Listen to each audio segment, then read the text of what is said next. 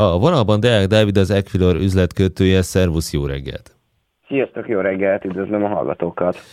Valószínűleg itt a rádióban is le kell majd cseréljük az egyik molinót, mert az arról szól, hogy utoljára a dollár 2002-ben volt erősebb az euróval szemben, nos ez megdőlt 20 év után, idén hosszú ideig erősebb volt az amerikai dollár az euróval szemben, most éppen 5%-kal gyengébb, de azért nem mernék rá mérget venni, hogy az jövő év is így lesz. Mennyire kuriózum az, hogy erősebb a dollár? Hát eléggé kuriózum, ahogy említetted is, ugye gyakorlatilag 22 éves csúcsonra uh, került a dollár az euróval szemben az idei évben. Uh, ugye ez részben köszönhető volt a február 24-én kitörő háborúnak, de talán nagyobb részben volt köszönhető annak, hogy az amerikai központi bank elkötelezettebb volt az infláció letörése mellett, mint ahogy azt az LKB tette az idei évben, és egy sokkal gyorsabb, sokkal dinamikusabb kamatemelési ciklust indított el, amit igazából tart is mind a mai napig, és valóban ezen a héten láthatjuk meg először, hogy egyáltalán ez a ciklus fog-e tudni egy picit lassulni, de így is fél százalékos kamatemelést vár a piac. Ahogy említetted, ugye így gyakorlatilag erősebb volt a dollár az euróval szemben, és ez ami érdekes, hogy mondhatni, hogy tartósabban, hiszen több héten keresztül láthattunk erősebb dollárjegyzést a, a bankközi devizapiacon, ami ilyen hosszú ideig valóban kuriózum, de hát a dollárindex amúgy is évtizedes csúcsra került az idei évben minden főbb devizával szemben, és láthattuk, hogy erejét nem csak a, az euróval, de az összes főbb devizával szemben tudta őrizni, és még erősíteni is. A dollár mellett tényleg csak a idézőjelben persze csak ott a magasabb kamat szólt, vagy egész egyszerűen háborús helyzetben, amikor nem nagyon tudja senki, hogy hová fajulhatnak a dolgok orosz-ukrán kérdésben, bár ez mondjuk mostanság idézőjelesen csillapodott valamelyes, de hát ugye február végén, március elején mindenki jóval nagyobb mértékben meg volt ijedve, hogy mi történhet az orosz támadásból. Szóval ilyen helyzetben a befektetők automatikusan a dollárt veszik elő, szinte csak abban bíznak? Így van, az idei évben láthattuk, hogy a dollár az általad említett okok miatt is menekülő eszközzé vált, azonban azért ez a, ez a fajta ilyen piaci pánik viszonylag hamar csillapodott, néhány hét után már mondhatni, hogy, hogy rendeződtek a sorok, azonban a kamatciklus, magasabb kamatciklus miatt ugye ez az erő ki tudott tartani, és gyakorlatilag a dollár erős, erősödésében mindössze korrekciókat láthattunk.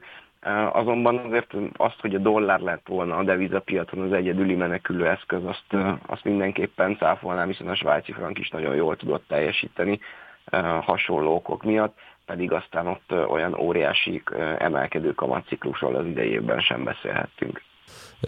Kicsit beszéljünk az euróról is. Az eurónál egyértelmű, hogy késve kezdett az Európai Központi Bank szigorításba, tehát tulajdonképpen önmagát hozta nehéz helyzetbe, vagy, vagy azért az LKB-nak jóval bonyolultabb helyzete van, mint a Fednek? Biztos, hogy bonyolultabb helyzete van, és azt gondolom, hogy ezt, hogy nehezebb helyzetbe hozta magát, ezzel mindenképpen óvatosan kell bánni. Szóval én azt gondolom, hogy ez egy tudatos lépés volt, hogy mind később kezdte el a kamatemelési ciklust, mindezt lassabban is tette meg, hiszen azért az eurozóna déli államaiban van egy-két olyan ország, ahol egy olyan dinamikusan emelkedő kamat környezetben, mint amit mondjuk a Fednél láthattunk az idei évben, nagyon hamar adósságválság veszélye lépne fent, ezért is kell nagyon óvatosan mérlegelni az Európai Központi Banknak, e, és ez egy nagyon nehéz e, munka is, hogy úgy letörni az inflációt, úgy emelni a kamatokat, hogy ezt az adósságválságot e, mindenképpen el kellene kerülni. Nyilván valamelyik kezébe úgyis bele kell harapnia, hiszen vagy az egyensúlyi kamatszintnél alacsonyabb szintet fog meghatározni, akkor azt láthatjuk véleményem szerint majd, hogy az infláció egy kicsit lassabban tör le, és, és talán azt is mondhatni, hogy elnyújtabb pályán láthatjuk majd, mint a, a, az Egyesült Államokban, vagy láthatunk majd egy-két olyan hónapot, amikor a befektetők igenis aggódnak egy-két ország adósság besorolása miatt. Térjünk át egy picit, ha már az évet elemezzük, még egy rendkívüli kereskedésre, vagy rendkívüli deviza kereskedésre, ez pedig a japán jen, ami szintén évtizedekes, évtizedek óta nem látott mélypontokon, akár a dollárt, akár az eurót nézzük. Ez első hallásra furcsa, de akár jó is lehet a japán bank számára, amely szeretne valahogy inflációt csiholni, amire évtizedek óta nem igazán képes. Most képes lehet? Hát képes lehet igazából valamilyen minimális mértékű inflációt azért Japánban is láthattunk. Ugye ott nagyon érdekes a szituáció, hiszen beszéltünk többször arról, hogy a termelői árindex azért jóval magasabb, mint a fogyasztói árindex. Ez egy nagyon érdekes vállalati viselkedés és vállalati kultúra, amit Japánban láthattunk. Gyakorlatilag az infláció egy részét lenyelik a vállalatok a profitjaik terhére Azonban ez a gyenge japánja mindenképpen ö, hozhatott némi inflációt, bár mégsem akkorát, mint amekkorát kellett volna, hiszen azért a japán egybank az ultralaza monetáris politikája mellett kitartott, és továbbra is kitart, hiszen azt mondják, hogy ez az infláció annyira nem magas, és mindössze átmeneti is, de valóban igazából 25 éves csúcson a, volt, mondhatni, mert nem is volt olyan régen ez a csúcs, hiszen október beláthattunk 150 fölötti dollár ilyen szinteket, és igazából ez volt már az a szint, ahol a japán egybank azért a, a, az intervenciót megpedzegette, és kétszer bele is szólt igazából a piac működésébe. Ez átmeneti eredményt hozott, azonban mindenképpen segítette azt, hogy tovább ne gyengüljön a jem. Majd beszélünk 8 óra után a magyar komoly kamatemelési időszakról is, viszont volt egy ország, amely egybeemelt akkor a kamatot, hogy arra szerintem a pénzpiaci történetben ritkán van példa, vagy, vagy ha igen, akkor nem olyan országokban, amelyet komoly gazdaságokhoz sorolnak. Oroszország ugye február 24-én megtámadta Ukrajnát, és aztán nem volt meglepő, hogy igen, csak elkezdett gyengülni az orosz rubel. Erre egy-két hét alatt kitaláltak egy ellenszert az oroszok. Egyrészt mi volt ez az ellenszer, másrészt bevált ez?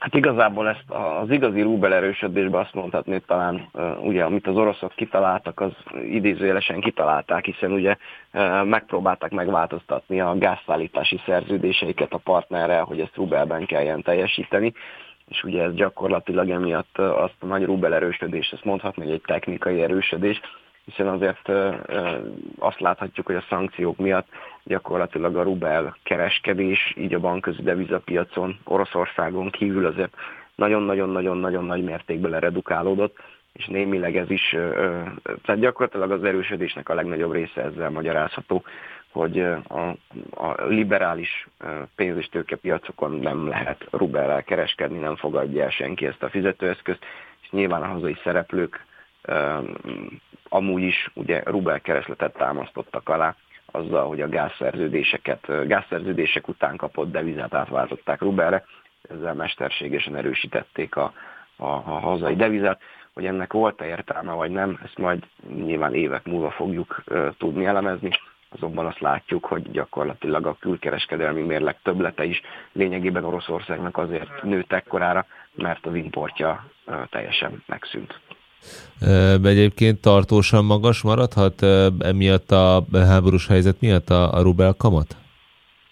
Vagy... Valószínűleg igen, de hát ugye ennek is most már jóval kevesebb lényege van, mint ami volt a háború előtt. Gyakorlatilag ugye Európa és a fejlett világ nagy része ugye nem kereskedik rubeles eszközökkel, így a, a kötvénypiacról is úgy, ahogy megpróbált kivonulni. Nyilván vannak kivételek, de ezért azt gondolom, hogy ennek a kamatszínnek sokkal kisebb jelentősége van, mint az volt február 24 előtt. Hát meglátjuk majd, hogy egyrészt az orosz pénzpiaci helyzet mikorra normalizálódik, de talán előtte sokkal fontosabb lenne, hogy az ukrán helyzet békésebb mederbe terelődjön.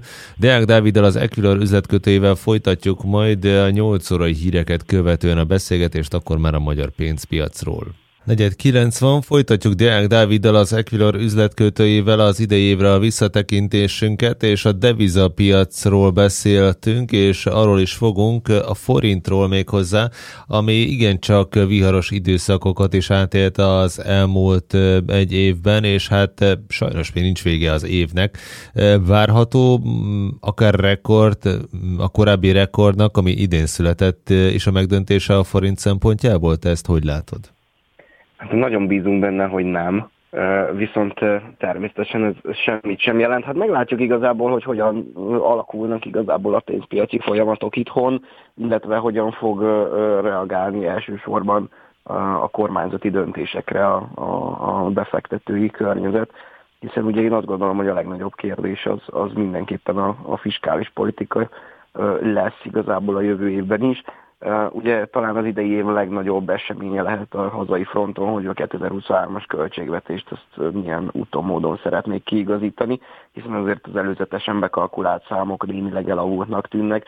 A 2023-ra várt 5,1%-os inflációt véleményem szerint nagyságrendileg tripláznia kellene a várakozásokban a, a magyar költségvetésnek, és hát ugye ennek köszönhetően azért valószínűleg a 4, 4%-os GDP növekedés talán még közelebb is lehet a valósághoz, de szintén elmaradhat, úgyhogy mindenképpen egy nagyobb kiigazításra lesz szükség.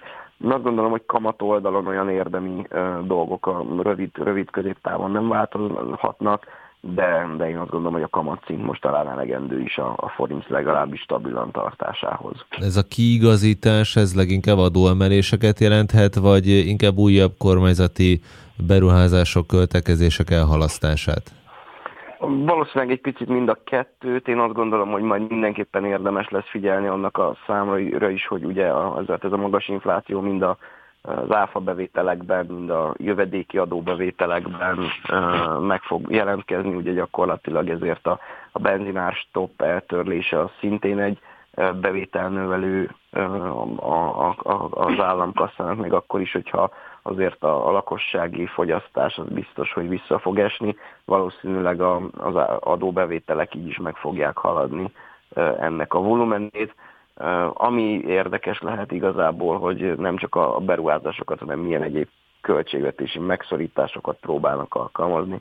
Ennek erre most azért találgatásban nem mennék bele, itt egészen, egészen széles a lehetőségek tárháza, és hát gyakorlatilag ugye az lesz a kérdés, hogy ezeket inkább a támogatásokat hogyan fogja megnyírbálni, vagy egyáltalán meg fogja nyírbálni a magyar állam. Ugye ez talán a legnagyobb kérdés, ugye akár a családtámogatásokra gondolunk, akár itt a rezsicsökkentésre, akár a, a, az árstoppok eltörlése is hozhatna még egy, na, egy, egy adóbevételenek, talán ez már a kisebb része, úgyhogy mindenképpen érdekes lesz még ezzel kapcsolatban az év hátralévő része. Mm, gondolom ezt mindenképpen meg kell lépni akkor is, hogyha van uniós megállapodás és uniós pénz.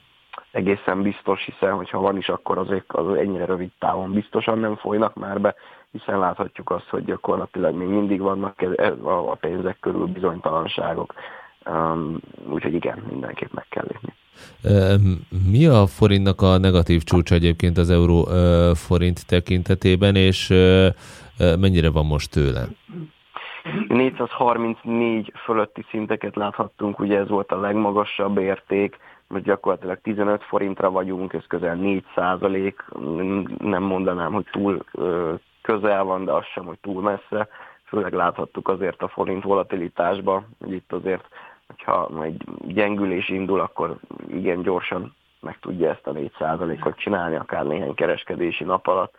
Viszont azért nagyon bízunk benne, hogy, hogy mostanában nem ezt kell látni, természetesen az esély megvan rá, főleg, hogyha mondjuk ezek a kiigazítások nem jó üzeneteket küldenek a befektetőknek, illetve ha még tovább húzódik az EU-s pénzekkel való mizéria. Ráadásul emlékeim szerint egyébként a korábbi rekord az mag alacsonyabb kamatszint mellett volt, tehát most magasabb kamatszint mellett van ilyen gyengébb szinteken a forint.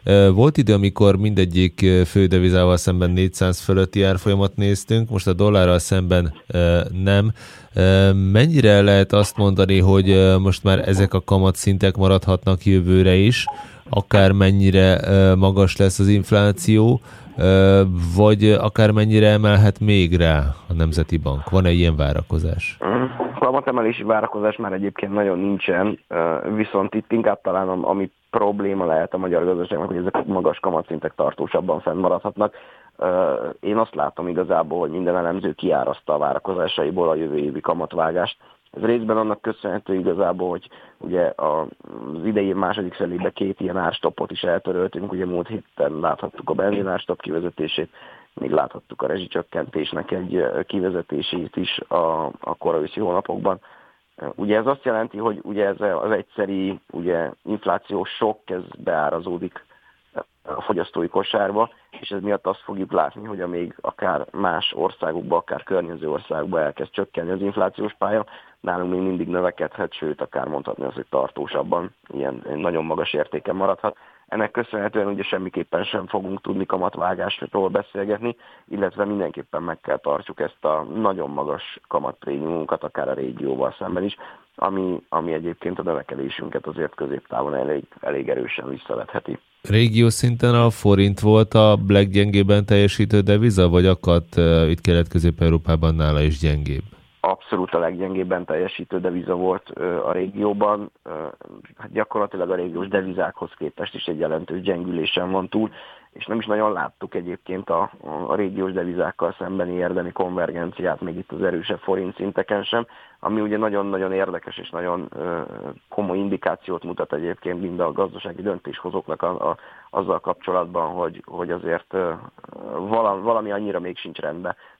Nagyon-nagyon kellenének ezek az EU-s pénzek, azért beszélgettünk itt háborús inflációról, meg háborús árfolyamokról, de hát például ha, ha csak Lengyelországgal hasonlítjuk össze, akik egyébként sokkal közelebb vannak és sokkal aktívabban részt vesznek úgymond ebben a háborús folyamatban, hozzájuk képest is gyakorlatilag a 6,75 százalékhoz képest 13 százalékos alapkamatunk van, egy 18 százalékos overnight kamattal, és igazából a lengyel zlotyihoz képest a háború óta körülbelül egy 8-9 százalékot gyengült a forint is. Az elmúlt percekben Deák Dávidot, az Equilor üzletkötőjét hallották. Köszönjük, hogy rendelkezésre álltál, és jó napot, jó munkát! Szép napot, sziasztok!